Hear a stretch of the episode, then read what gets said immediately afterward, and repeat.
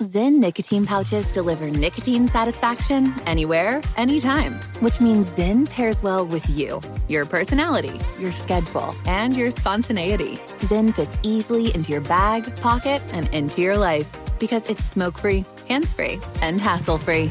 So the only person who will know you have a Zyn pouch in is you. Visit Zyn.com or head to your local convenience store today to find your Zyn. Warning this product contains nicotine. Nicotine is an addictive chemical. Pause for a big thank you to our partner making today's program possible. It's Dexcom. With the new Dexcom G7, you get better diabetes results without those awful finger sticks. It sends your glucose numbers to your compatible phone or to your watch so you can always see where you are and where you're heading. See how food and exercise affect your glucose. It makes it easier to spend more time in range and lower your A1C.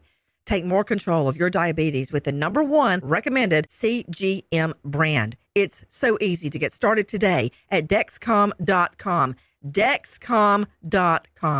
Dexcom data on file 2023. If your glucose alerts and readings from the G7 do not match symptoms or expectations, use a blood glucose meter to make diabetes treatment decisions. For a list of compatible devices, visit dexcom.com/compatibility. Thanks Dexcom for being our partner. Trinity School of Natural Health can help you be part of the fast-growing health and wellness industry.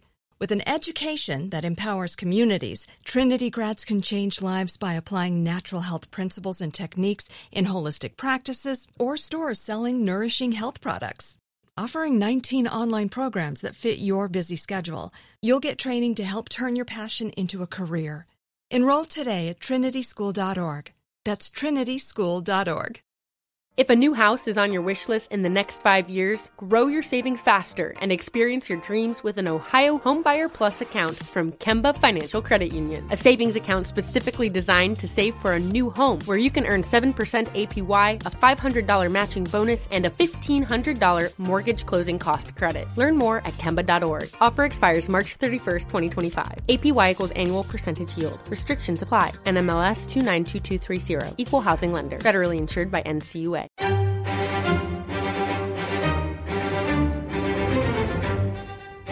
Crime Stories with Nancy Grace. Thank you all for your love and support. And I just want to say, I want my baby back in my arms. The desperate cries of a mother. And for this one moment, as painful as it is, let yourself go there. The mother of a six year old autistic boy. They need your help and prayers. Tip line 704 869 1075. There is a $10,000 reward. 704 869 1075. Of course, I'm talking about a beautiful, beautiful little boy that goes missing in North Carolina in the woods along with his father. The fact that he is nonverbal and autistic is making this even more difficult for law enforcement and FBI that have now been called to the scene. In fact, police have gone to the uh, measure of playing out recordings of his mother and father calling out his name, Maddox, Maddox, hoping to lure the boy out of the woods, the very dense woods. The search has been going on. Joining me right now, Crime Stories, Alan Duke. Alan, what happened? This little boy was walking in the park with his dad. It's something that Ian Ritch, the father, says they do all the time. They were walking around the lake in this 260 acre park when the boy ran ahead, which is not unusual, but he kept running. And despite the father calling for him, he kept running until he was out of sight. The father then, of course, as you could understand, panicked and the search began. Alan, listen, I, I know it may sound far fetched to a lot of people, but I've taken John David and Lucy on hikes, and they do run ahead of me and they do circle the bend, and I get so nervous and anxious. I start running and I catch up with them. And I hate to say, don't run, don't have fun, slow down. I hate to be that mom. So I try to just keep up with them and keep them in sight. Um, the father is eaten up with guilt right now. Take a listen to the dad just this morning with our friends at GMA. I wouldn't have let him got so far away from me.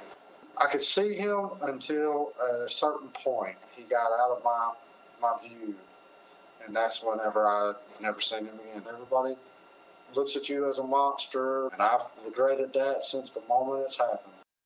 It's been hard to sleep. I feel I feel guilty because I can go into a house, lay down in a bed, and my little boy might be out there in the woods. And the FBI has clearly said stop posting things online that are deterring their investigation, comparing this to the Chris Watts case, the father that we know murdered his wife. They're saying, please stop that. That is only detracting from their ch- search. And I find that very persuasive coming from the FBI. You don't hear that every day from the FBI. Now, I want you to brace yourself. Take a listen to mommy. I just want to thank each and every person who has reached out to me about Maddox wanting to help find him. I would appreciate it if you were at the park Saturday and saw Maddox. So please, urgently, please, call the tip line, please. Continue praying for him because I just want my baby home, please. Whatever you can do. Maddox is my whole world and my reason for living. He's Mama's boy. Maddox loves the park, he loves bouncy balls, and he loves his teddy bear. His smile is so contagious, and his laughter is so precious.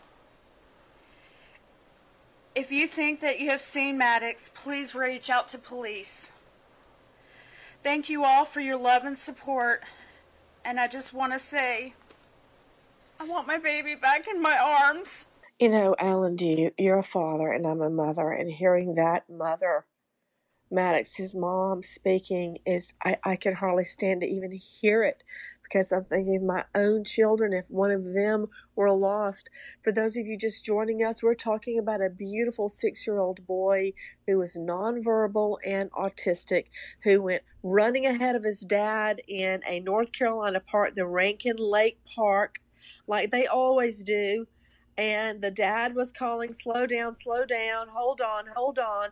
The boy kept running and then when the dad got around the bend, he didn't see the boy and kept looking and looking and looking for him and started panicking. And now, how long has it been, Alan, since Maddox disappeared? It was from this weekend. And the search is huge 260 acre park. They've expanded it beyond that. By the way, this is what they're really looking for in particular. If you were at that park that day, they saw a professional photographer that they want to talk to, plus, they saw a jogger that they've not reached. If you know who that might be, call the police, and we do have a tip line. Please, please help us find this boy. You heard his mother and father. Tip line 704 869 1075. Go to crimeonline.com, see Maddox's picture, find out more about the case. We're doing everything and anything we can do to bring the boy home. Alan, thank you for reporting, but I've got to tell you, just hearing the story and thinking about it is literally breaking my heart. For those of you that may know anything, please call the tip line 704 869 1075. And for the rest of us, let's pray that Maddox will soon be back in his mother's arms, alive and well. A beautiful teen girl, a Mississippi cheerleader, the apple of her parents' eye, burned alive. Jessica Chambers spotted by a motorist walking limping down the side of the street, totally and completely burned. Only the soles of her feet were unscathed. In fact, I recall it like it was yesterday. It was called death by lighter fluid at first because the inside of her mouth and her throat going down into her lungs was burned black, covered with soot, like someone had forced lighter fluid down her mouth into her throat and set her on fire, even on the inside. What a horrific way for for someone to die, much less a teen girl. I'm Nancy Grace. This is Crime Stories, and you better know it. I want justice. Take a listen to this. While the murder trial for 19 year old Jessica Chambers was approaching an end nearly one year ago, the confusion for nearly everyone involved was also quickly coming to a boiling point. You might remember back in 2014 that Chambers was found burned alive on a back road in Panola County, Mississippi, and Quinton Tellis was charged in her death. Shortly thereafter, nearly three years had passed, and Tellis stood trial in Batesville, Mississippi. But by the end of the actual trial, a mistrial had been declared. This after the jury failed to reach a unanimous verdict. You might remember inside the courthouse last October. We told you jurors on the case initially returned to the courtroom on Judgment Day to announce a verdict. But when asked if all jurors were in agreement, the jury foreman told the judge no. And that's when they were sent back to continue deliberations. About 20 minutes later, the jury came back a second time and said a verdict had been reached. It was initially announced that Quinton Tellis was found not guilty. But the jurors did not agree on that verdict when individually asked by the judge. Then, after the judge sent the jury back two more times to deliberate, they finally returned before the end of the day when they informed the judge that a unanimous decision regarding Tellis's charges could not be made, resulting in a mistrial. That's my friends at Fox, Scott Mattis, joining me right now our investigative reporter Shane Dieterich. Shane, let's start at the beginning. Cops were called to the scene after a motorist spots this teen girl limping along the side of the road against all odds. I mean, the reality is she should have been dead in that car because the car was burned to a crisp. What do we know, Shane? Let's go back to the, the first moment when first responders arrived. Nancy, we know that they uh, responded out there. They found Jessica uh, severely burned, barely alive. Some first responders uh, went to render aid. There, uh, there was testimony in the first trial that she whis- whispered someone's name, and that has been the one of the biggest contentions in this trial from the beginning, or in this case. Um, the DA John Champion uh, is saying that she whispered Eric. Others are saying that she whispered a different name.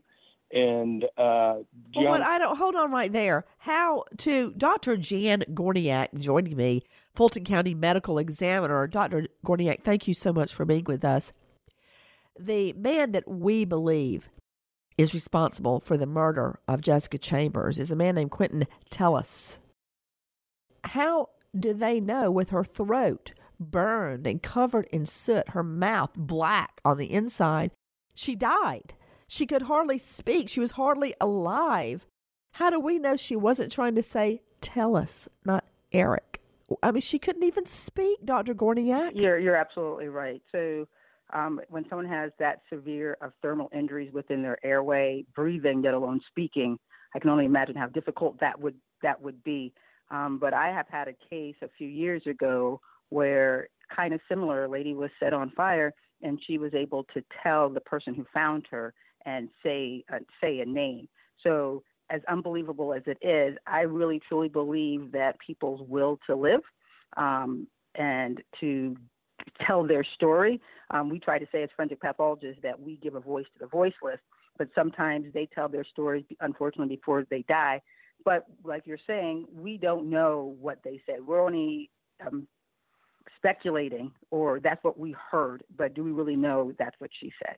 You know, with me, uh, in addition to Dr. Jan Gorniak, Fulton County Medical Examiner's Office, is psychologist out of New York, Lauren Howard, juvenile judge and lawyer, founder of ChildCrimeWatch.com, Ashley Willcott, renowned death investigator, Joe Scott Morgan, professor of forensics at Jacksonville State University, author of Blood Beneath My Feet, and reporting today on Jessica Chambers is Shane Dieterich. You know, Joseph Scott Morgan, I know we all remember when O.J. Simpson, Orenthal James Simpson, got in front of the jury. And this was the state's fault, totally. And I don't like throwing a stone at the state, but you never, ever, ever perform a demonstration that you have not practiced. And the main thing you don't do is hand your evidence over to the one person most likely to manipulate it the defendant. Do you remember Joe Scott Morgan when O.J. Simpson held up the glove and pretended it didn't fit? You remember that? Yeah, absolutely. Who, who and then forget? all the focus took was off all the blood evidence, the circumstantial evidence, the direct evidence. It was off that. His suicide attempt, the running from police. Who runs from police if they didn't do it? None of that mattered because if it didn't fit, they wouldn't have quit. And in this case, there is a mountain of evidence, including cell records that put Tellis with her right up until the time she's killed. And everybody's focused on did she say Eric or Tellis? Yeah. It's killing yeah, me. Redirect, redirect, redirect. And in in this particular case, there is a mountain, a mountain of physical evidence that leads back uh, to this person, uh, and it's it's it's an it should you know a first appearance. It shouldn't be a, a too difficult hill for the prosecution to claim. I mean to climb. But you know you're talking about uh, you're talking about did she or did she not whisper this name Eric? And in this state that the doctor had uh, mentioned just a moment ago, where this superheated air had traveled into her lungs and her nasal passages, how was she even able to effectively communicate? Who can really say what Jessica actually did say? Well, I want you to hear what Jessica's father, Ben Chambers, tells me. Do you remember the moment when you heard your daughter was a fire victim? Oh yes, ma'am. Real. I mean, it's just like it was yesterday. You know, it was. uh I just didn't want to believe it at first when uh they called me. You know, I thought maybe, uh, you know, she was just burnt just a little bit. You know, uh, didn't, uh, really didn't couldn't imagine the scale it was. You know, and I asked Barry, was she okay? And you know, and he got real silent. And uh, he said, "No, man, she she's not." And that's when my whole world fell. You know. Where were you, Mr. Chambers, when you learned? I, I we just come home from Memphis. Uh, we had been Christmas shopping or whatever uh, that day. We hadn't been home maybe ten minutes when when he called. And what did you do? Uh, he uh, told me I he wouldn't tell me exactly where it was at. He wanted me to stay there at the house, and the sheriff and him come to my house in about five minutes. They was at the house, and uh, he told me, you know, how bad she was burnt, and they was flying her to Memphis. And matter of fact, when we were standing out in the yard, the helicopter come over to pick her up, and so I took off to Memphis. We beat the helicopter to Memphis, which is only about fifty something miles from my house. We beat we beat the helicopter there, you know, and uh, Let me ask you something. I, I, I just went through that. Flying, driving as fast as I could to get to my father before he passed away. What do you remember about that drive to try to get to your daughter? Uh, it was just, you know, I, I was just steady praying the Lord that she'd be okay, you know, uh, uh, and what, you know, just begging her, you know, to, to, to, to not take her, you know, because I just, I just lost my son a year before she got killed, you know, in a car wreck, and uh, I just, you know, my my whole world was just shut down. You know, wait on the doctors, it seemed like it was eternity, you know. Uh, and uh, then uh, that's when the doctor, the doctor come out and said he, could, he couldn't do nothing for you know. She was burnt too bad. You are hearing Ben Chambers speaking to me about discovering his daughter had been a fire victim. I'm talking about a teen girl, Jessica Chambers, a Mississippi cheerleader, who was found wandering by the side of the road, totally, totally burned. Joining me, Lauren Howard, Dr. Jan Gorniak, Ashley Willcott, Joe Scott Morgan, and Shane Dieterich. Ashley Willcott, it's just so much for me to even take in. You know, uh, not long ago, and I, I call it, thank goodness we had insurance, a $700 splinter. Lucy had a splinter in her foot, and she absolutely the, you, would throw a big fit when I tried to get it out with a needle. Nothing would do. Okay, she's the same way when she, we try to give her a shot. She was screaming her head off the other day, and she got the flu shot. I said, Lucy, it's over. The shot has already happened. And she was still going, "Ah, ah, ah, ah, ah." long story short, I had to take her to an EMT because I couldn't stand to put the needle in her toe for 30 seconds to get the splinter out. And of course, uh, not EMT, emergency, you know, doc in a box. Excuse me, Dr. Jan Gorniak. I'm sure that's extremely offensive to everyone that's slaved for like 11 years in medical school.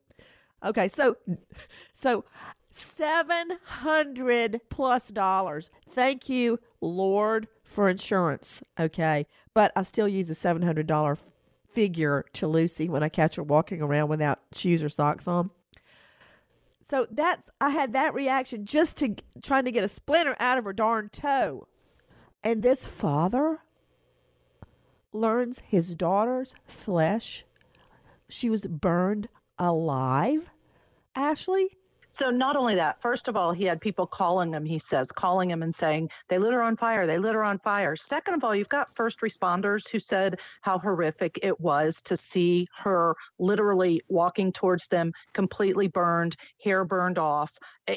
Can you even imagine? And then there's even a firefighter who was a first responder who said being a firefighter was his lifetime dream. And after this, he, he quit. He said he couldn't do it. It was that horrible. Now imagine being that child's father. You should never, never lose a 19 year old child, but especially by means at somebody's hands where they do this to a person. The father, Ben Chambers, describing the desperate, desperate attempt to get to the hospital. Take a listen to him speaking to me on HLN. When you finally you run in the hospital, you're running up and down the halls, you're trying to find her, you get there before the airlift brings her there and you finally see her. What did you see?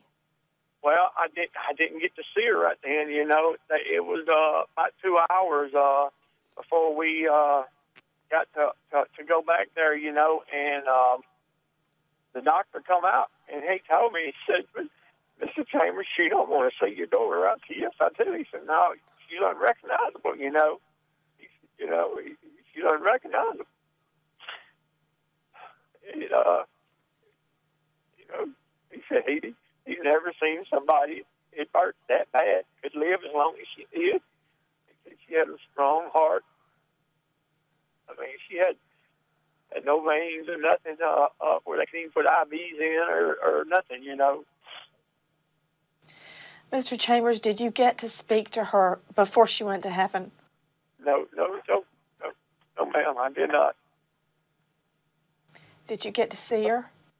Uh, no, no. She uh, is, is is is we got ready to go into the uh, a room or whatever. Uh, my sister and uh, her mother, Lisa, uh, walked in the room and uh, to see they was in there maybe about thirty seconds, and uh, she passed away.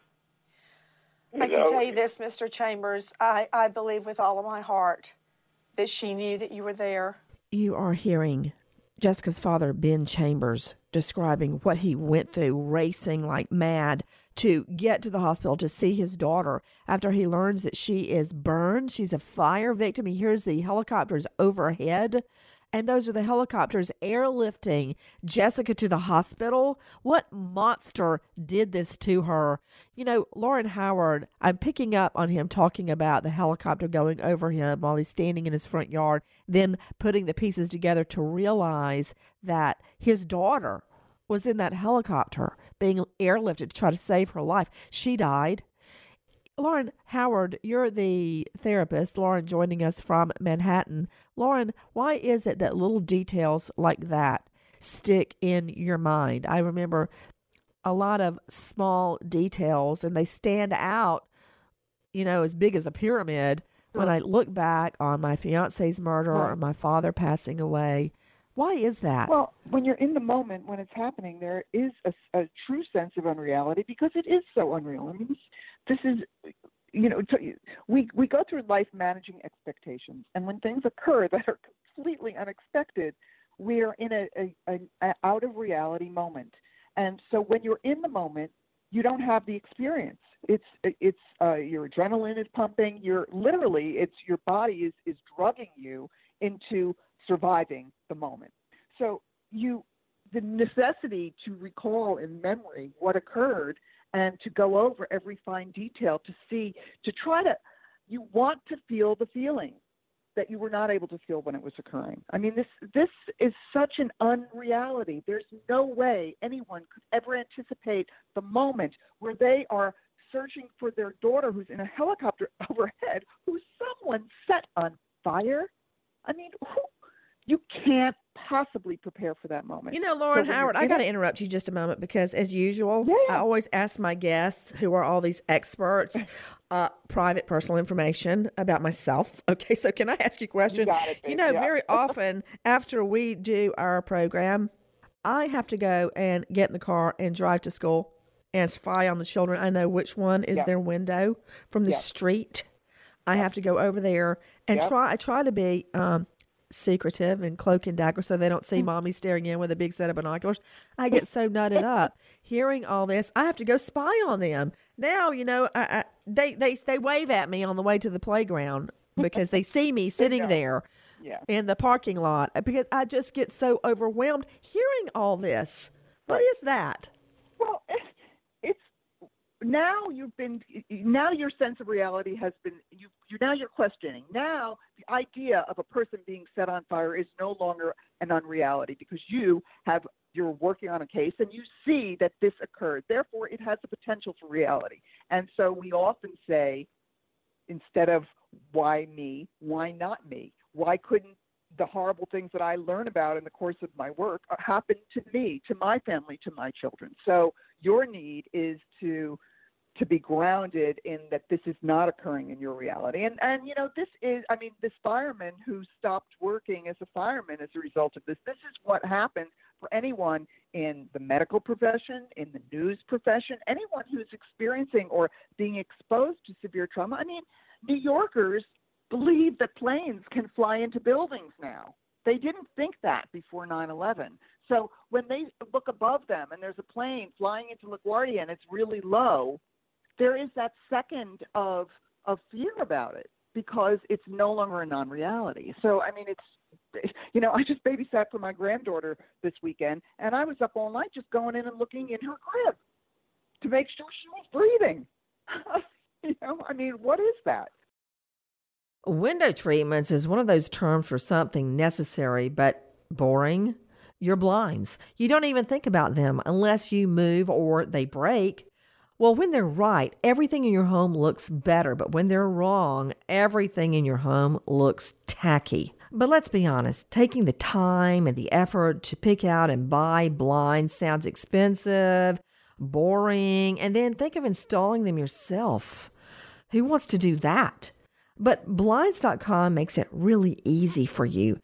Not sure what you want or even where to start? With Blinds.com, you get a free online design consultation. Send them pictures of your home. They send back custom recommendations from a professional for what will work with your color scheme, your furniture, and your specific rooms. They even send you free samples to make sure everything looks as good in person as it does online, and every order gets free shipping. And this is the best part. If you accidentally mismeasure or pick the wrong color, if you mess it up, Blinds.com will remake your blinds for free. That's unusual. Blinds.com makes it really easy for you. There's no excuse to leave up mangled blinds to make your whole home look cheap and tacky. Don't do it. Go to Blinds.com. And now, for a limited time, get 20% off everything at Blinds.com when you use promo code Nancy. Repeat 20% off everything at Blinds.com if you use the promo code Nancy. That's Blinds.com promo code Nancy for 20% off everything faux wood blinds, cellular shades, roller shades, everything. Blinds.com promo code Nancy. Rules and restrictions do apply. During last year's first trial, nearly a dozen first responders, many emotional, testifying chambers told them a man named Eric or Derek committed the crime before she died. She had her arms out, was coming towards me, saying, Help me, help me, help me. That was a major sticking point for Tellis's defense attorneys, who argued that admission proved authorities had the wrong person on trial. Miss Chambers did not say Quinton set her on fire. She just did not say that. And we cannot ignore that. Panola County District Attorney John Champion said at trial he believed Tellis suffocated Chambers before setting her car on fire to cover up evidence. Champion also argued phone correspondence put Tellis with Chambers the night of her death. When he's confronted with the physical evidence, the cell phone data, there was no way out for him. None whatsoever. You are hearing our friends at localmemphis.com talking about the first trial of the man accused of burning teen cheerleader Jessica Chambers to death. His name, Quinton Tellis. Quinton Tellis with a very, very long rap sheet, now wanted in connection with the murder of another young girl in Louisiana, a graduate student. That's on hold as he faces retrial in the burning death, the so called lighter fluid murder of this teen girl, Jessica Chambers. The evidence unfolding in a court right now on retrial. It's happening right now that Tellis had been badgering this girl for sex. And in their text messages, it's revealed she goes, no, no, no, no, no, over and over and over. Cell phone records place him with her on and out, off throughout the day leading up to the time of her death. At that time, cell phone records place him going to his home. Surveillance video shows his sister's car going to his home, where we know by his admission he has a shed where he keeps a gas can full of gas. Then the car leaves his home within two minutes after pulling in and heads in the direction of the fire where Jessica is murdered. The working theory is that after raping her, he strangles her, then decides to destroy the evidence, comes back and finds that she's somewhat still alive. He had just strangled her to unconsciousness, and then he gets rid of the evidence by burning her alive. That's the state's working theory. I want it and I want it in a nutshell. Shane Dieter, tell me the facts. Nancy, the this whole thing comes down to the name Eric or Derek, and his name being Quinton. You played the clip with his attorney. There were several first responders on the scene who said that she whis- whispered to them Eric, and that to me is where the whole thing uh, turns is the defense using this. As you talked about, she was burnt so bad. Was there really a way for her to, you know, say something, uh, or was she just trying to make noise? Uh, the director of the emergency operations in DeSoto County, Daniel Cole, testified that he wasn't for sure what she said because they were behind a fire truck and the scene was so loud and chaotic. But a couple hours after the incident when he wrote his report, he didn't put that in it other than she said, Eric set me on fire. I want to talk about the phone records in this case, the surveillance video, and the fact that Quinton Tellis changes his story over and over and over. Let me go to you, Ashley Willcott. Describe your understanding of the phone records combined with his changing stories. So let's start with his changing stories. And that to me is one of the most telling things in this case because he waffled in his statements more than once. He did things, he gave alibis, all of which, by the way, Nancy fell through. Every one of his alibis for that night fell through. And so as he changes his stories, and he says, for instance, we had sex in the car and the back seat, uh, passenger seat was all the way back. And he said that happened probably two weeks before she was burned in a car. Well, lo and behold, guess what? The burned car, the seat was reclined in the same position that he described, but said it had happened two weeks before. So there are too many inconsistencies. Now add that to the phone records. There were multiple, multiple texts from him to Jessica basically wanting to have sex with her. And her response were things that would be interpreted by anyone I know as no, thank you. And I think one of the responses was, oh Lord. But if you read all the text, clearly she was rejecting him or saying no and didn't want to have sex with him. So you add all that together and it does not pass the smell test. Well, I, I don't understand um, why, as she's been saying no, no, no, no, no, suddenly she capitulates that particular evening and ends up dead. It doesn't make sense to me. One thing testimony revealed is that Quinton Tellis changed clothes that evening and put on a brand new set of clothes when he was caught on security camera that evening at Fred's dollar store in Batesville about 8:30 um, that's when he was buying a cash card from a girlfriend in Louisiana. I wonder if that's the girl they claim he killed.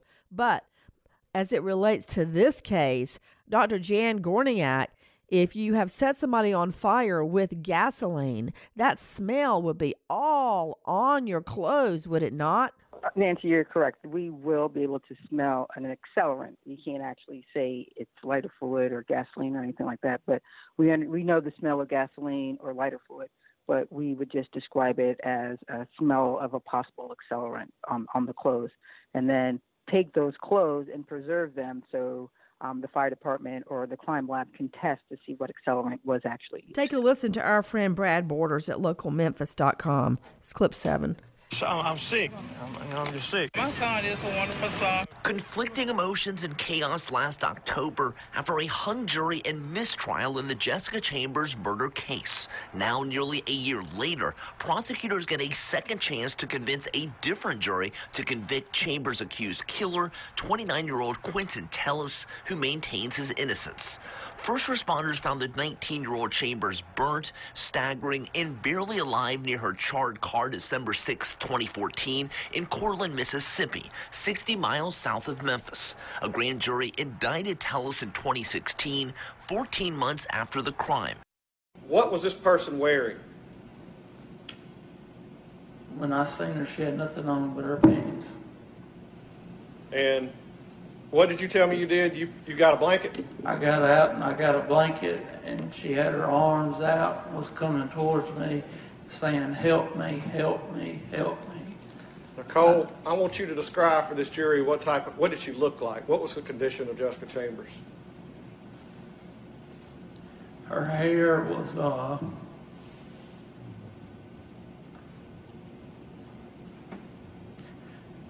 Her hair was fried out like she had stuck in the light socket.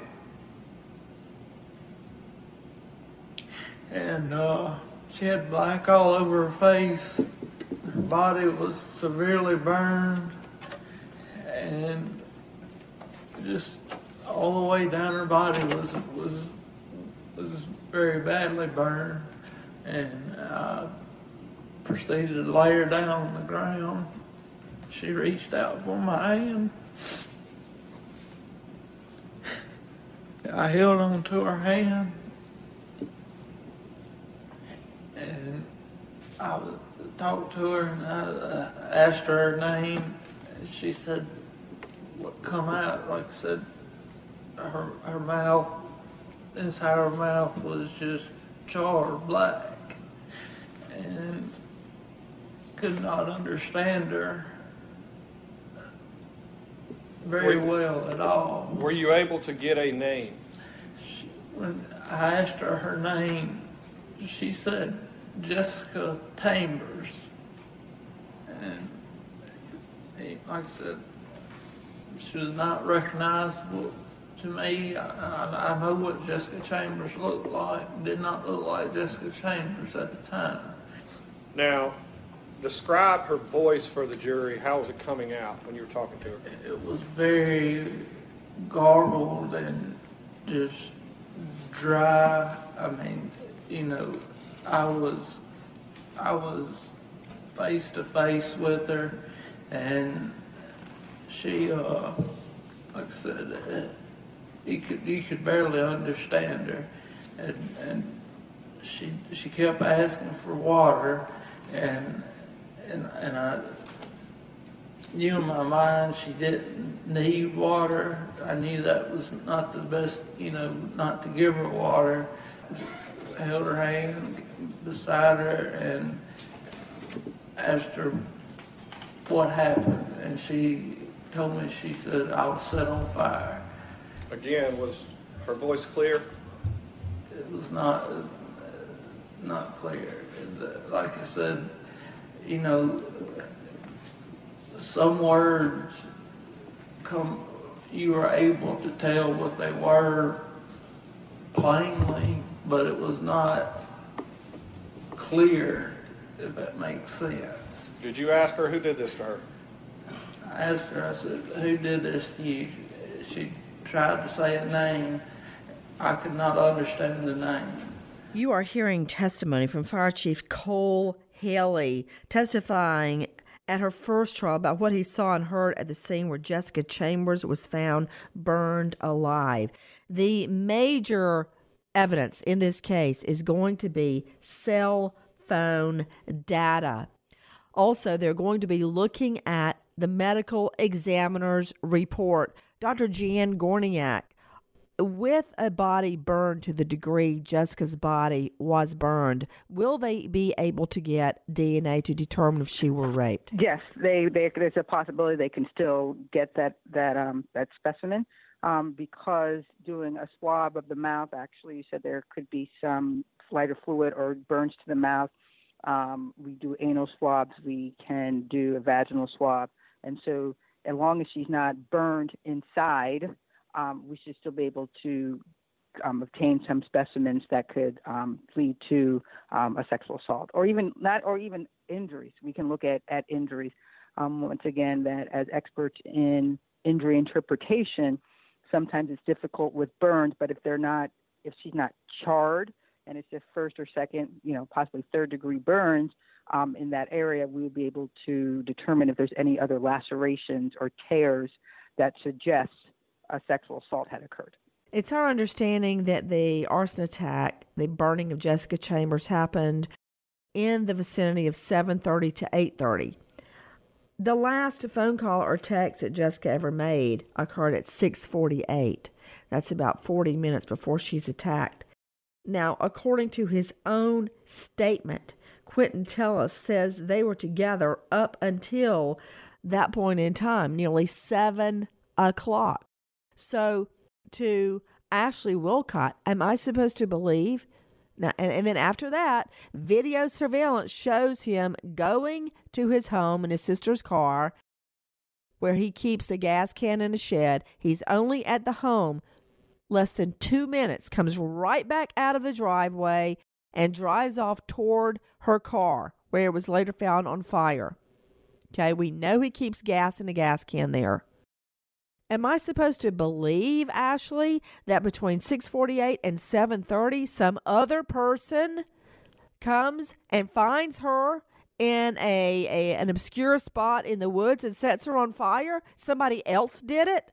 And then he runs home and changes clothes so he won't smell like gasoline? No, this is what we know in court as circumstantial evidence. And when you put all the evidence together to prove that between that timeline he had to have been the one to do it, I think the prosecution can successfully argue that. I think it's unreasonable and unrealistic to believe that in that very short time frame you've just discovered that 648 to 730 that no, he he was doing something else and all the facts add up in this case so that the circumstantial evidence I think will prove that that he did this. Back to Shane Dieterich reporting on the case. What more do we know? What do we know about the Louisiana murder? Nancy, we know that that is a uh, woman that he was having a, uh, a relationship with. We know that he uh, took her bank card and that he used her bank card. So that case has been put on hold until this uh, trial here with uh, Jessica Chambers is settled, he is also in prison for five years in Mississippi on an unrelated burglary charge. So Quinton has been in quite a bit of trouble before. So well, that's uh, certainly one way to put it because when I put the question to her father. I want you to hear what he tells me. We're talking about Jessica Chambers soaked in fuel like gasoline in her car on a rural road, set on fire and left for dead. She stumbled to a roadside ditch before she was spotted by a motorist who calls 911. The fire that engulfed her ended up being so incredibly hot, it turned her black Kia Rio completely white. It incinerated her clothes and it blinded her. Speaking of his record, listen to what her dad, Ben Chambers, tells me on HLN. Can you tell me your reaction when you, You know- learned that a guy had been apprehended? He has been apprehended. You know, it, it, I'm so glad they caught him. You know, it's bittersweet. But what my whole problem is, why was he on the street? He should have never been out of jail. You know, the crimes he was committed and the things he done while he was in prison, he should have never been out. He was, he only got out of prison in October, and he killed my daughter in December. But he should have never been on the street. That's my, that's my problem. I don't understand it. I you get a don't understand. can you get an eight-year sentence and, and serve a year and then, uh, had three years before that? You know. Mr. Chambers, I don't know why. I don't know why he was out. But I can promise you this I'm going to stay on this until this trial is done. And God willing, until justice is served. The retrial of Quinton Tellis going on now. You have categorically denied that this happened. Did anything happen? No, I've never sexually assaulted anyone, not in high school, not ever. Uh, I've always treated women with dignity and respect. Uh, listen to the people who've known me best through my whole life.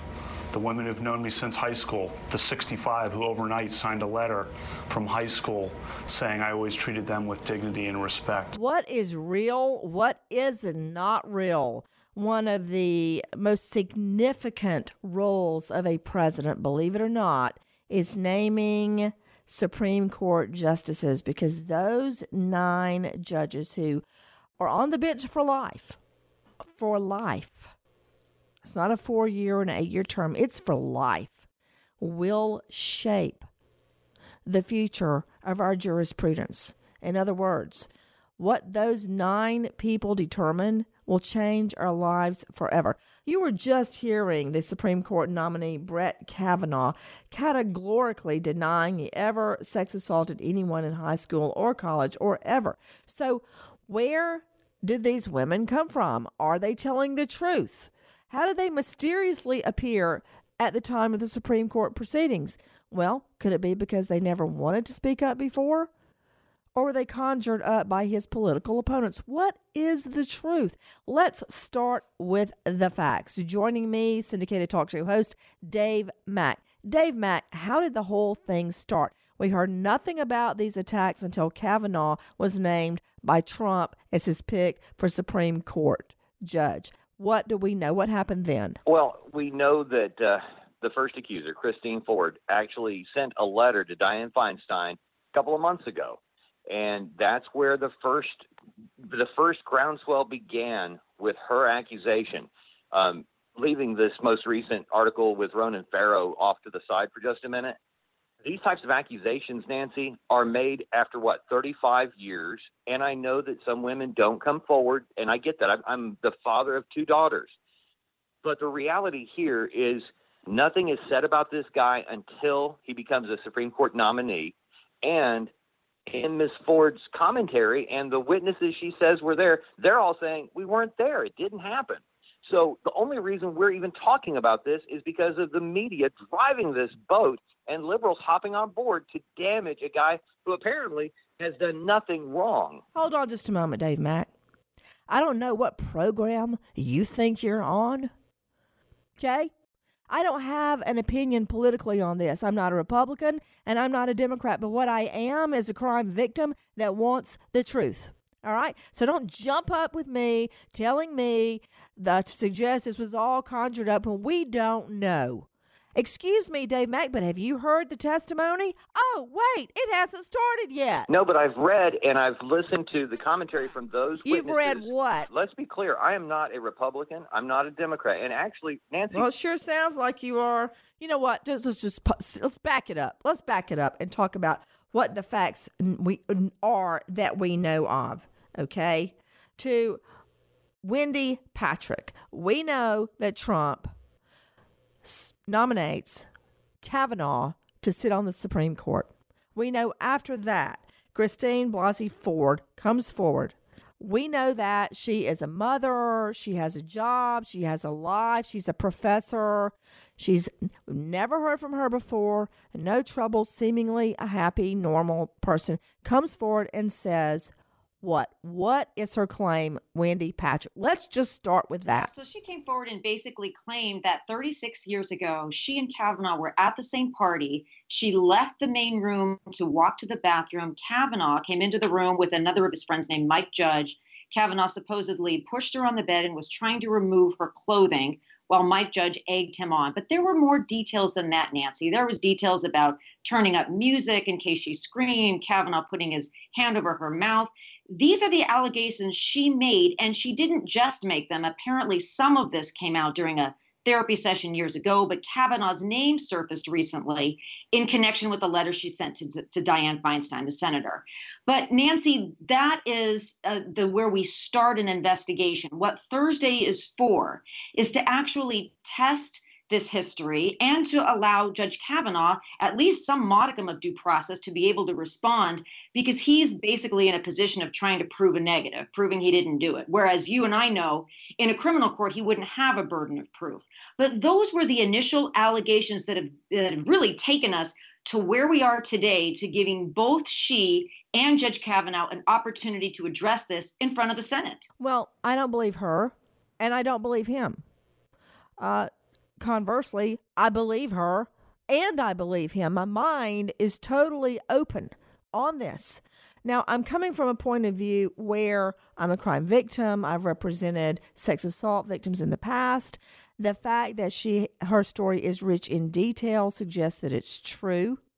Um, the fact that she's waited all these years to come forward suggests that it's false. However, I know that victims very often never come forward and they don't say anything until they feel like they have to. Who is Christine Margaret Blasey Ford? Okay.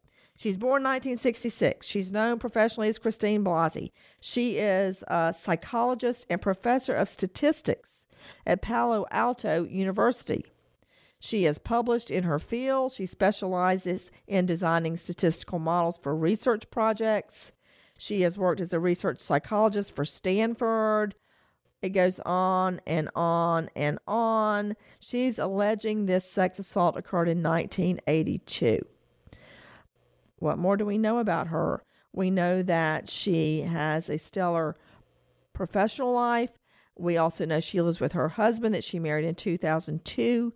She's got two sons. Um, we know that she is a registered Democrat. We know that she has protested Trump. What does that mean to me? Does that mean she's telling the truth or has she been plucked out of obscurity to make this claim? I'm curious about the, the guy that was the alleged witness. Back to you, Dave Mack.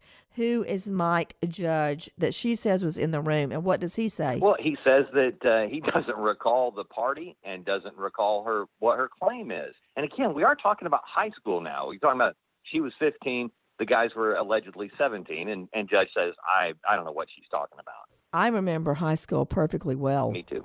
And all its glory and pain of going through high school. What can you tell me, Dave Mack, about a another allegation now surfacing against Kavanaugh? Okay, there was a recent article published with Ronan Farrow's uh, byline, and it was in the New Yorker. This is an article. I got to point this out, Nancy. Several other publications refused to print because they just couldn't substantiate the claim. Deborah Ramirez is claiming sexual misconduct on the part of Kavanaugh claiming it happened to her while she was at Yale University in a dormitory party, 83, 84 year in that time frame. And she's claiming um, that during a drinking game that Kavanaugh exposed himself and got even a little bit further than that. But she did name eyewitnesses, people that were allegedly there. And the four people that she named have all already said didn't happen, weren't there, never even heard about this. So again, 35 years ago, there's a claim, and the four people that she names all say it didn't happen. We we weren't there. I know what she's talking about. Okay. I don't really know how we would prove a case like this if it went to a jury trial. With me, Karen Smith, a forensics expert, joining me out of Florida. She and I have conducted many, many forensic experiments together. Karen, see, I look at everything from a world of black and white. Can I bring it into evidence? What what can you do with these claims forensically? Nothing. There is no forensics. And that's the problem with these cases. They're he said, she said. And Nancy, you know, this has become so politicized and so spun up on both sides. And in my mind, there is only one way to, you know, even if we can get to the bottom of this, it's through the FBI. Allow them to do a full, fair, and unbiased investigation into all of these claims, interview everyone, get to the bottom of what they know, whether they were there or not, get their testimony, get their statements, and then go from there. It is beyond me why we have not allowed the FBI to interview these people and find out the truth as far as we can after so many years have passed. It's only fair to everybody well, involved, and it's only fair to the American public. Karen Stark joining me, a psychologist joining me out of New York. Karen, very often victims don't ever come forward. I mean, everybody on this panel, hasn't something ever happened to you you've never told anybody? Okay? Because it has to me.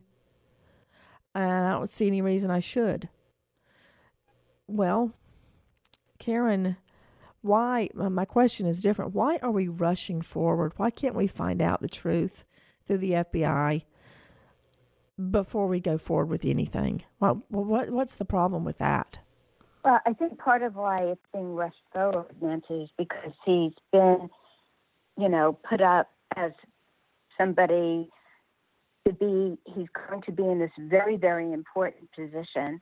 And we are living in a time when everything is so polarized and it's Democrat or Republican. So people come on board and forget that this is an issue that is very important.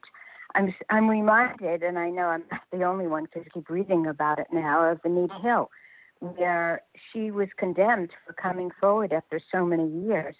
Yet, if you know, you know, I know as a psychologist that that is absolutely the truth. That not that her story is true. I can't know that, but I do know that people do not speak up.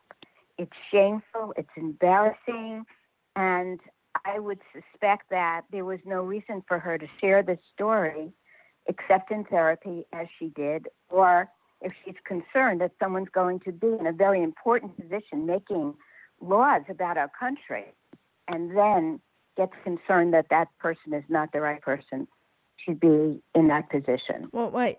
Anita Hill, who is now a feminist icon, remember she came forward about Clarence Thomas, the current Supreme Court Justice from Pinpoint, Georgia. As I recall, what stands out in my mind about that is his affinity with the porn actor Long Dong Silver. You know, I don't want to make the same mistake twice. Why can't we just put the brakes on it and find out the truth? Nancy Grace, Crime Story, signing off. Goodbye, friend.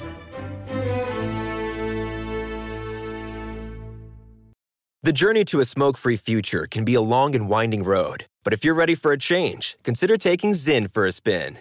Zyn nicotine pouches offer a fresh way to discover your nicotine satisfaction. Anywhere, anytime. No smoke, no spit, and no lingering odor. Get in gear with the Zyn 10 Challenge and enjoy 10 smoke free, spit free days for just $5.95. Order online and start your new journey today. Warning this product contains nicotine. Nicotine is an addictive chemical. Trinity School of Natural Health can help you be part of the fast growing health and wellness industry. With an education that empowers communities, Trinity grads can change lives by applying natural health principles and techniques in holistic practices or stores selling nourishing health products. Offering 19 online programs that fit your busy schedule, you'll get training to help turn your passion into a career. Enroll today at trinityschool.org. That's trinityschool.org. If a new house is on your wish list in the next five years, grow your savings faster and experience your dreams with an Ohio Homebuyer Plus account from Kemba Financial Credit Union. A savings account specifically designed to save for a new home where you can earn 7% APY, a $500 matching bonus, and a $1,500 mortgage closing cost credit. Learn more at Kemba.org. Offer expires March 31st, 2025. APY equals annual percentage yield. Restrictions apply. NMLS 292230. Equal housing lender. Federally insured by NCUA. From BBC Radio 4, Britain's biggest paranormal podcast is going on a road trip. I thought in that moment, oh my God, we've summoned something from this board. This is Uncanny USA. He says, Somebody's in the house, and I screamed. Listen to Uncanny USA wherever you get your BBC podcasts, if you dare.